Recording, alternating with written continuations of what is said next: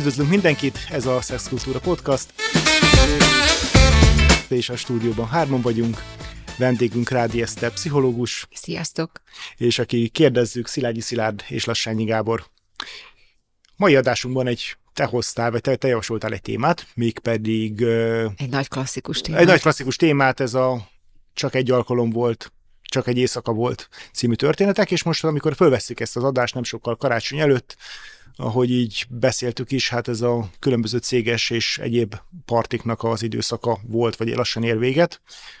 És hát itt azért meglehetősen gyakran lehet állítólag hallani arról, hogy hát ilyenkor történnek különböző ilyen kisebb, nagyobb összekavarodások és aférok, és hát általában nem is feltétlenül józan állapotban. Házi nyúra nem lövünk. Igen, és, és akkor a mondás. Igen, és akkor hogy mi, mit, mit lehet ezekkel kezdeni, mit gondolunk erről, milyen következményei vannak egy-egy ilyen alkalomnak, és hát akár cégen belül, akár pedig magánéletünkben milyen, hová helyezhetjük ezeket a kalandokat vagy aférokat. Hát nem tudom, ugye most ez itt egy ilyen kérdés volt, hogy vajon megcsalás-e a egy éjszakás kaland, főleg mondjuk egy munkatársal, aki egyébként csak munkatárs is, más nincs a kapcsolatban, vagy mindannyian ittunk, mások is ezt csinálták, sokan voltunk, már fáradt voltam, nem is tudtam, mi történik, én csak ott ültem, ő megcsinálta. Tehát, hogy erre számtalan magyarázat van. És ez egy jó kérdés, hogy vajon melyik, milyen kapcsolat mennyit bír el, és hogy megcsalás ez egy éjszakás dolog, illetve, hogy mm, Hát, hogy hogyan lehet ezt viselni, nem? Hogy hogyha így nem derül ki otthon, mert miért is derül neki, vagy, vagy kiderül otthon, mert valahogy kiderítetik, vagy kitudódik, és akkor mit lehet csinálni.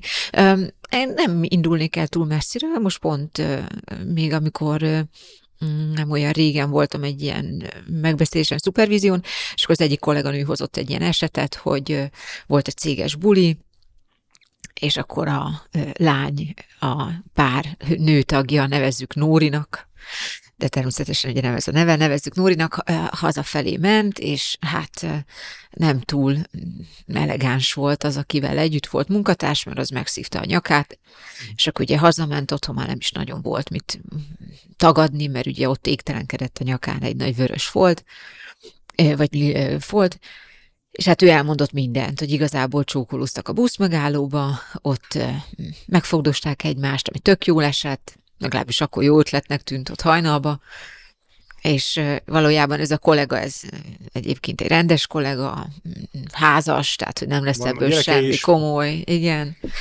De hát a férjet nem nagyon vigasztalta ez, és hát egy nagyon komoly elvárással fordult a lány felé, azt mondta neki, egyébként ennek a lánynak jó karrierje van ennél a cégnél, és azt mondta a lánynak, hogy vagy felmond azonnal, vagy akkor el fog válni tőle.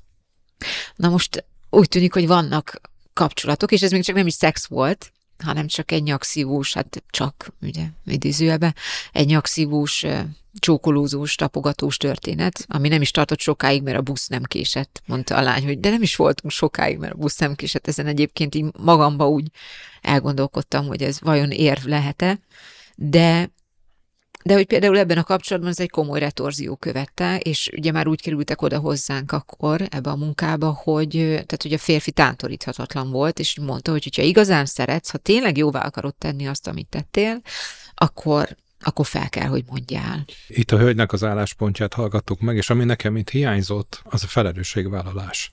Tehát amikor valaki azt mondja, hogy különben is ki, időben jött a busz, abban ott nem szerepel az, hogy ez mondjuk egy olyan cselekedet volt, amiben én érzem, hogy a másiknak valamilyen fájdalmat okoztam. És azt gondolom, hogy a retorzió az lehet, hogy összefüggésben van azzal, hogy nem mutatott felelősségvállalást, és nem értette meg, hogy ez a másiknak fáj. Tehát én azt gondolom, hogy bármilyen bizalomvesztés esetén onnan érdemes kiindulni, hogy elfogadom, hogy a másiknak ez fájdalmat okozott. Most itt nem látszom, de egyébként bőszen bólogatok, és nagyon jó, hogy behoztad ezt. Ugyanis a férfi ugyanezt mondta, hogy, hogy vagy hát hasonlót mondott, nem ugyanezt, hogy, hogy, hogy tessenek meghallgatni, hogy a busszal van elfoglalva, meg azzal, hogy örüljek neki, hogy csak a nyakát szívták ki. És nekem ez borzasztóan rosszul esett, mert hogy én, én vártam otthon, azt mondta, hogy otthon hazajön éjfélre, és hat körül ért haza. és hogy, hogy egyszer nem érti meg, hogy én azért kérem ezt tőle, mert azt akarom, hogy neki is fájjon, uh-huh.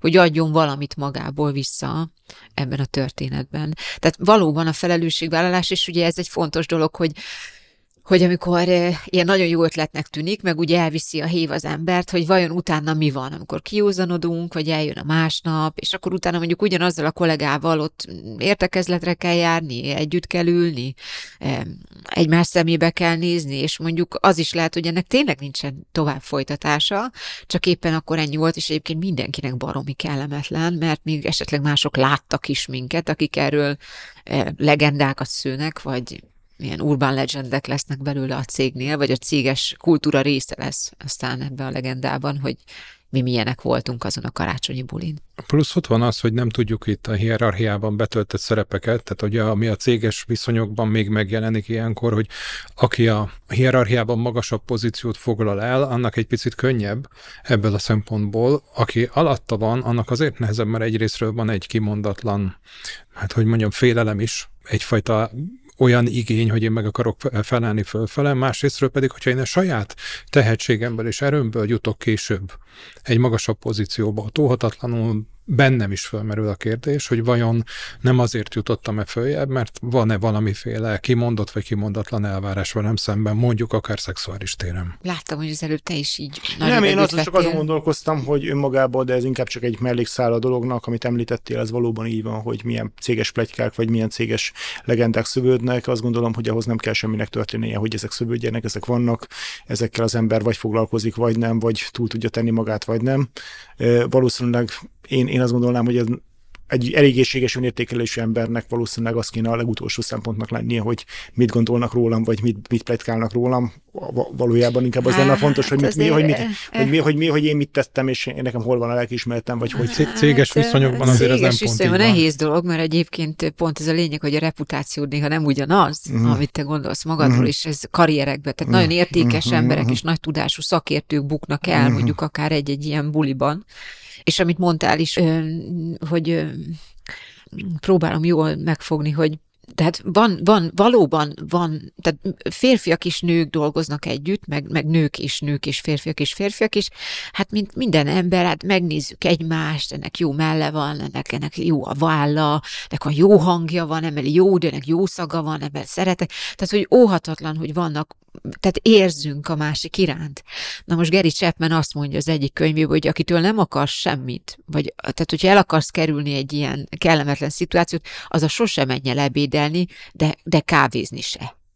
Tehát, hogy ő már óvaint, hogy már eleve nem szabad megteremteni annak a helyzetét, amikor érzem, hogy valaki úgy hát ez a kis jó szagú, hogy itt van, meg örülök neki, jó érzéseim lesznek tőle.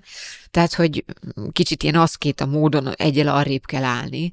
És talán néha az a kollega, aki nem mond semmit, csak nem teremti meg a helyzetét annak, hogy én akár még ha látja is rajtam, hogy csillogó szemekkel várom, hogy belépjen az ajtón, hogy talán ő tesz értem a legtöbbet, hogy nem, nem, nem lép bele egy ilyen intim helyzetbe.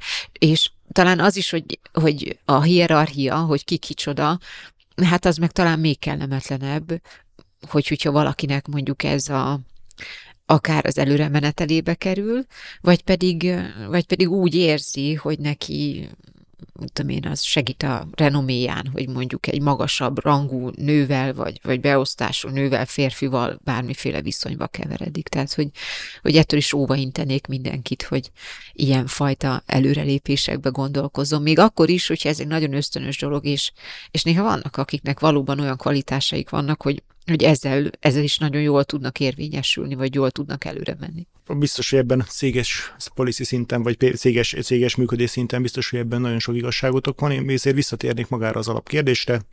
Feltételezzük, hogy egy ilyen akár céges, akármilyen fajta munkahelyi környezetben férfiak, nők ebben az esetben hetero férfiak és hetero nők mozognak, és, és egymással kapcsolatosan születnek vonzalmak, vannak vonzódások, egymásra nézések. Nyilván mindenkinek más a fajta tolerancia küszöbe, és akkor itt nyilván bejönnek azok a kérdések, hogy egyébként, ha szingli mindenki, akkor szabad-e egy ilyen környezetben ismerkedni, vagy, vagy kapcsolatokba kerülni. Hát nyilván vannak olyan cégek, ahol ezekre kifejezetten akár hát nem is mondom, hogy tiltják, de nagyon rosszul néznek, vannak, ahol ezzel különösebben nem foglalkoznak ezzel a, ezekkel a cégen belül kialakuló viszonyokkal. Nem emlékeztek véletlenül arra a filmre, volt az, az olasz film, de egyébként egy japán eredete volt, de aztán az olaszok, de magyarul is fel lett dolgozva, amikor a mobiltelefonokat kirakják, és akkor igen, tudod igen, igen, igen, igen, igen, igen. És akkor abba az olasz verzióban volt egy olyan jót mondott, egy apukát kérdezett a lánya, hogy apa, lefeküdjek ezzel a sráccal, vagy sem. És akkor mondta az apja neki, hogy hát fiam, csak akkor, vagy lányom, akkor csináld, hogyha nem fogod megbánni. Tehát, hogy, hogyha holnap után úgy érzed, hogy erre a történetre fogsz gondolni, és hogy ez egy olyan srác, és hogy mindent meg fogsz tenni azért, hogy ne bánd meg, tehát ugye ez volt az egyik, hogy mindent meg fogsz tenni azért, hogy ne bánd meg, mindent meg fogsz tenni azért, hogy ő se bánja meg, akkor csináld meg. És, és akkor tedd el úgy, hogy ez egy jó emlék, amit te akartál, tehát amiben benne voltál. És talán szerintem ez az egyik jó kiindulási pont lehet ebben, hogy hát tényleg, tényleg van olyan, az ember ilyen elemi vágyat érez valaki iránt, vagy egyszerűen már nem tud nemet mondani, meg olyan a helyzet, és akkor elcsattannak csókok, vagy mit tudom én, megjelennek letolt nadrágok és egyebek, és akkor az ember azt gondolhatja, tehát, hogy inkább szerintem ez tényleg egy ilyen belső lámpa, ami felgyullad, és akkor azt mondom, hogy hát én ezt akarom. És tudom, hogy ennek az a következménye, hogy de itt és most úgy döntök ilyen nagyon tisztán, hogy akarom, és akkor hadd had menjen. És akkor utána szerintem ezzel mindenki magának tud mit csinálni, vagy éppen nem, mert szerintem a legkellemetlenebb az az, amikor mondjuk egy ilyen egy éjszakás kaland után, vagy egy ilyen egy, egy dolgos után, mondjuk a másikban érzések gyulladnak, mélyebbek, és akkor azt mondja, hogy hát azért volt, mert te megfektettél, vagy azért volt, mert te akartad, én, én meg csak ott... Tehát, hogy ugye, Ez hogy ez, ez a felelősség, ami a... az a, a igen. Aha. Amit említettél az előbb, és amit Gary Chapman is pedzegetett, én azt úgy szoktam megfogalmazni, hogy amikor egy férfi meg egy nő találkoznak először, akkor az első két másodpercben eldöntik, hogy egyébként szexelnének egymással. És aztán, aztán ebből bármi lehet. Nyilván egy terápiás kapcsolat az arról szól, hogy mi mindent meg fogunk tenni, csak nem szexelünk egymással. Tehát egy olyan mély bizalmi kapcsolat lesz közöttünk, ami más kapcsolatokra nem feltétlenül jellemző, sajnos, egyébként nyilván pár kapcsolatban ez lenne a kívánatos.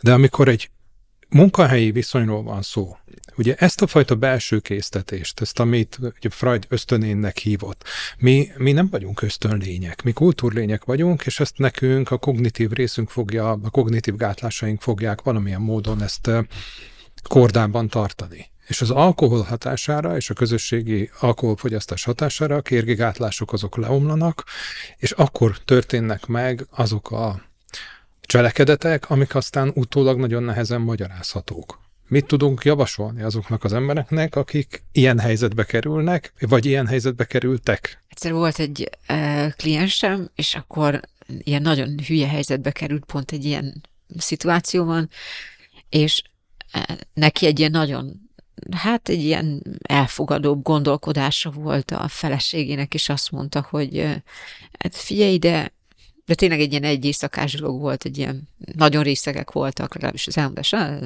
és azt mondták a feleség, néha, hát figyelj, emberek vagyunk, néha hülye dolgokat csinálunk. És akkor ezzel elintézte. Visszatérve az alkohol kérdésre, én azt gondolom, én nekem azért a tapasztalatom, vagy hát a, akár sztori szempontjából azért nekem azért az, sokszor, az sokszor eszembe jut az a mondat, amit én is hallottam valamikor, hogy hát valójában nem akkor vágtam bele ebbe a sztoriba, amikor, amikor mit tudom én, elindultunk haza a taxival, hanem amikor megittam az utolsó felest. Tehát, hogy, tehát, hogy az ember akkor, sokszor akkor hoz döntéseket, amikor azt mondja, hogy eljutatom magamat egy olyan állapotba, ahonnan már tudom, hogy onnantól kezdve Ja, már egy nincs más... vissza. Hát, Ez vagy a... igen, igen, igen, és ez, és ez szerintem Ja, az ja, ember ez a ezzel- gyávanyú játék a szociálpszichológiából, tudod, amikor így beülnek a kocsiba, Uh-huh. mennek a szakadék felé, és akkor kitépi a féket, kidobja a kormányt, megiszik egy liter viszkit, és akkor a másiknak nincs más választása, csak kiszállni, hogy hogyha nyerni akar. Ja, ja, igen, igen, igen, igen, tehát igen. egy kicsit ez ilyen, amit mondasz, hogy, hogy valóban, tehát, hogy minden feltételt megteremtek hozzá, akkor Nem, hát az ember azért ezekben a helyzetekben Aha. szerintem igenis tudja, hogyha még egy kicsit oldok azokon a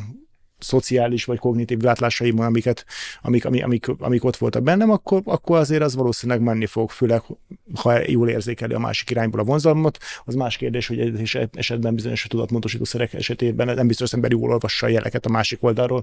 Tehát olyankor is nagyon mozdulnak érzi magát, amikor a másik egyébként a pokolban nem kívánja őt. De, de, de, de, ez, egy, de ez egy másik, másik, másik mondat. Volt egy ilyen, hely, egy ilyen reklám, sörreklám is, rossz, hogy megivott egy sört, lerakta, ezért, mert lányok ki volt bontva a haja, meg még egy, és gyönyörű És a harmadiknál meg már annyira vonzó volt a nő, hogy akkor már meg akarta kaparintani. Mm, hát igen, tehát amit mondasz, és egy kicsit így reflektálva a kérdésre, hogy szerintem az egyik, ami nagyon fontos, hogy tehát, hogy egyrészt, hogyha már megcsináltuk a bajt, és tényleg szarul ére, vagy rosszul érezzük magunkat tőle, te, hogy akkor kell valami belső nagyvonalságnak lenni, hogy azt mondjuk, hogy hát ha már megcsináltam, már épp elég bajba vagyok, hogy ne nyúzzam magam tovább, mert sajnos a bűntudat és a bűntudatból fakadó ilyen helyreállító tevékenységeknek egy része szerintem egy külön műsort megérne, tehát ez a felhívom még egyszer elnézést kérek, felhívom párját, attól is elnézést kérek, az, a párja felhívja őt is, nem kér elnézést. Tehát, hogy ugye ezek ilyen egyre tudnak bonyolulni, tehát, hogy talán én azt gondolom, hogy ezt lehet ilyenkor jó sortolni így magunkban. Ha van olyan lehetőségünk, hogy van esetleg terapeutánk, vagy beszélgető partnerünk, vagy akár fogékonyak rá barátaink, szüleink, kapcsolataink, hogy elmondjuk, hogy hát volt egy ilyen dolog, amire nem vagyok büszke, de hogy tök jó esik megbeszélni. Nem is az, hogy miért csináltam, azt nem tudom. Csak hogy így mi rossz érzéseim vannak tőle. Azért azt egy szexkultúra podcastban azért szerintem nem hagyhatunk ki ebből a témakörből egy fontos dolgot. Nyilván, hogyha itt főleg szexuálról van szó, vagy testi kapcsolódásról, akkor az embernek azért nem árt utána egy azért egy utólagos checklistet végigvenni, hogy egyébként kb. mit csináltam, ennek milyen szexuális egészségügyi és egyéb kockázatai vannak, és ezt mondjuk mennyire tudom továbbvinni, vagy továbbadni, hogyha van, van partnerem, vagy van, van elsődleges partner, partnerem. Igen, tehát, hogy ezekben a sztorikban általában megint elsősorban beszélgetésekből azért az, az, az, az, az, az körvonalazódik, hogy hát pont az ilyen szerekbe tudnak az emberek teljesen agyatlanul belemenni, és teljesen mindenféle egyébként józan gondolkodás félretenni, hogy mondjuk akár óvszer használat, akár valami fajta felelősségteljes szexuális magatartás, és és ezekből tudnak, itt tudnak lenni dolgok, és arra én mindig azt szoktam mondani, amikor ügyfeleim vannak, hogy nem, a, nem általában soha nem a partnerrel van a bajunk, hanem a partnernek a partnerével. Tehát, hogy ezek valahogy mindig úgy bekerülnek, ezek a nem betegségek. Nem is neki viszketett, hanem annak viszketett. Igen, igen és, és mondjuk főleg, hogyha nekünk van egy elsődleges partnerünk, vagy van egy, vagy van egy párunk, annál, annál nagyobb szemétség, mint hogy egy ilyen sztori után még tovább haza is vinni dolgokat, hát kevés, kevés van. Aha. És ezért ez az, az a történet, amit, amit, amit uh, szoktuk emlegetni, már abban az adásban is emlegettük, amit nőgyógyászok pingpong hatásnak tudnak nevezni, remekül lehet, amikor a amikor, ja, hát valami van, akkor neked ott történt, és akkor valami elkezdett kezelni mondjuk a nőt általában, aztán, aztán a, mondjuk a férfi nincsen kikezelve belőle. Főleg, hogyha ezek egy még titkos viszonyok vannak, akkor remekül lehet oda visszavinni a különböző, ja, ja. különböző fertőzéseket. Nyilván, hogy itt most egy, egy alkalomról beszélünk, egy alkalom maradt, és remekül lehet mindenféle összeszedni, és akkor a terhességről, nem kívánt terhességről, meg egyébről nem Pont beszél. egyébként ez egy érdekes dolog, mert apukám a HPV, HPV szakértő, és akkor ő mesélte, hogy tehát, hogy ilyen, tehát öt nemi partner, az már nem is tudom hányszorosára rontja a hüvelyvédekező képességét, ez most nőkre vonatkozik, és akkor e, mekkorára növeli a HPV beszívásának a lehetőségét, tehát hogy így az, hogy jó meg tudjon telepedni, és akkor így kérdeztem tőle, hogy apuci, ez egy, egy évre öt partner, vagy, vagy egy fiatal koromra? Azt mondja, nem, az egész életedre, fiam. Tehát, hogy ugye ez, ez is egy fontos dolog, amit mondasz, hogy, tehát, hogy annyira mm, vakon futunk a nemi betegségekben, és hogy annyira nincsen például erre szerintem egy, és ez tök jó, hogy ebben a podcastben ilyenekről lehet beszélni, mert hogy például ez, ha valami, szerintem ez biztos, hogy lehet még nagyon ittas állapotban is meg tudja az embert fékezni, hogy hát, biztos, hogy akarok én mondjuk a nemi gondozóba üldögélni, vagy, vagy Ö, ezután? Nézd, aki férfiként azt gondolom, hogy közösülésre képes állapotban van részegen, az egy gumit is fel tud húzni. Tehát azért ez a, ez a ez, ez nagyon, nagyon egyszerű az axiomája a dolognak, mert egyébként meg, hogyha annyira részeg, akkor valószínűleg nem működik a, a szerszám. Tehát, hogy, oh, hogy, hogy, tehát hogy, hogy, hogy valami ilyesmi ki kéne venni, nyilván, nyilván a, a felelősségvállalás, meg a átgondolt viselkedés az kevésbé jellemző, az ember minél több tudod, tudod módosítószert fogyaszt. Na most itt jön be az a nagyon brutál kommunikációs kérdés, hogy oké, okay, lehet, hogy én nem feltétlenül akarom elmondani ezt a partneremnek. Na de mi van akkor, hogyha egyébként kockázatnak tenném ki? Tehát, hogyha én tudom, hogy mondjuk nem védekeztem az előző egy, éjszak, e, e, éjszakásomba. E, tehát lehet itt ezt a nagyon szép dolgot, hogy megkíméljük, hogy ezt majd én a barátommal, a terapeutámmal, vagy valaki mással beszélem meg, és akkor azt, ami ott történt, az ott is marad. Na de ha már kockázat van, akkor ezt már nem teheti meg az ember. Vagy teljesen nem teheti meg az ember. Egyszer volt egy ilyen nagyon régi történetem, hogy egy ismerősöm már gyűrűs vőlegény volt, vagy hogy szokták ezt mondani, uh-huh. és akkor ment hazafelé, és stoppal utazott mindig haza, és mondta, hogy maga se tudja, hogy miért, de ott olyan jó ötletnek volt, akkor még voltak prostituáltak kint a erdőszélen. Most is vannak. És, és akkor jó ötletnek tűnt, hogy hát ott ajángatta magát ott egy közepesen egy, egy ilyen jó, jobb minőségű hölgy, és akkor egy ilyen orális szex erejéig meg is állt. És akkor utána hazafele a taxiban, de ez teljesen józanul, és hazaf, hazafele a stoppal gondolkozott azon, hogy mi lesz otthon ebből. És akkor akkor így rájött este, amikor a barátnője közel, a feleség, mennyasszonyja közeledett hozzá, hogy hát akkor most erre azt kell mondani, hogy nem. Na de hogy meddig kell azt mondani, hogy nem? És akkor elment a nemi beteggondozóba egy teljes körű vizsgálatra, de hát az is idő volt, ugye, amíg megpróbál ment, eljutott, akkor utána három hét volt a teljes eredmény, écvizsgálat, minden, amit el lehet képzelni. És hát van egy kapuidőszak, ami ráadásul, tehát hogyha én azt mondom, holnap elmegyek egy mai, mai egy éjszakás Igen. miatt, az aha, aha. még a finomabb módszerekkel is vannak olyanok, hogy két vagy három hét múlva lehet. És akkor utána közel egy másfél-két hónap volt, amíg aztán úgy érezte, hogy tudja viszonozni a közeledését viszonylag alacsony bűntudattal, legalábbis az egészségügyi állapotát illetően a partnerének. Tehát, hogy azért ez is egy olyan... És akkor azt a két hónapot azt végig szenvedte, mert ugye egyrészt ugye nem mondta el otthon, mert nem merte, aztán utána saját magával kapcsolat. Ez, egy iszonyat emésztő időszak volt, arra emlékszem rá. És hogy... rányomja a kapcsolatra a bélyegét. Tehát hát évek, másik évek után érti. is, hogy, Aha, hogy, hogy akkor vajon veled? mi volt, igen. És ez egy t- olyan titok, amelyik, eh, amelyik közöttünk a bizalmi viszonyt, az terodálja. Úgyhogy uh, nyilván ebben nagyon nehéz így általánosan tanácsot adni. De Biztos, hogy, hogy mindenkinek van egy, tehát szerintem ilyen adhok jellegű döntést kell hozni. Tehát minden egyes alkalom, nem, hogy egy külön döntés, tehát nincs egy sablon. Hogy... Nincs, nincsen sablon, én azt gondolom, hogy amíg az ember saját magáért, vagy saját magával kapcsolatos saját egészségügyi kockázataiért, vagy, vagy lelki gyötrelmeiért vállal felelősséget azzal, hogy én a saját lelkiismeretemmel hogy számolok el, a saját testemmel mit csinálok, az egy dolog. De amíg, amikor viszont ebben már mást is kockáztatok, és itt most elsősorban nyilván a fizikai tudok kirakni, azt, hogy mást hogyan bántok meg azáltal, hogy kiderül, hogy megcsaltam, az meg egy külön történet, de hát az nyilván az, az egy, az egy végtelen, végtelen kérdéskör lenne. Ott szerintem nincs nagyon az embernek választása. Tehát akkor tessék ezt bevállalni. Ha olyan nagy fiú voltam, nagy lány voltam, hogy ekkora baromságot csináltam, mármint, hogy utólag úgy értekelem, hogy ez egy, ez egy rossz döntés volt, akkor, akkor, akkor viszont fel kell vállalni, hogy ha hello, akkor most óvszerrel szexelünk, ha egyáltalán még szexelünk a következő hetekben, és akkor jön, és akkor tessék, és tessék kivizsgáltatni magunkat.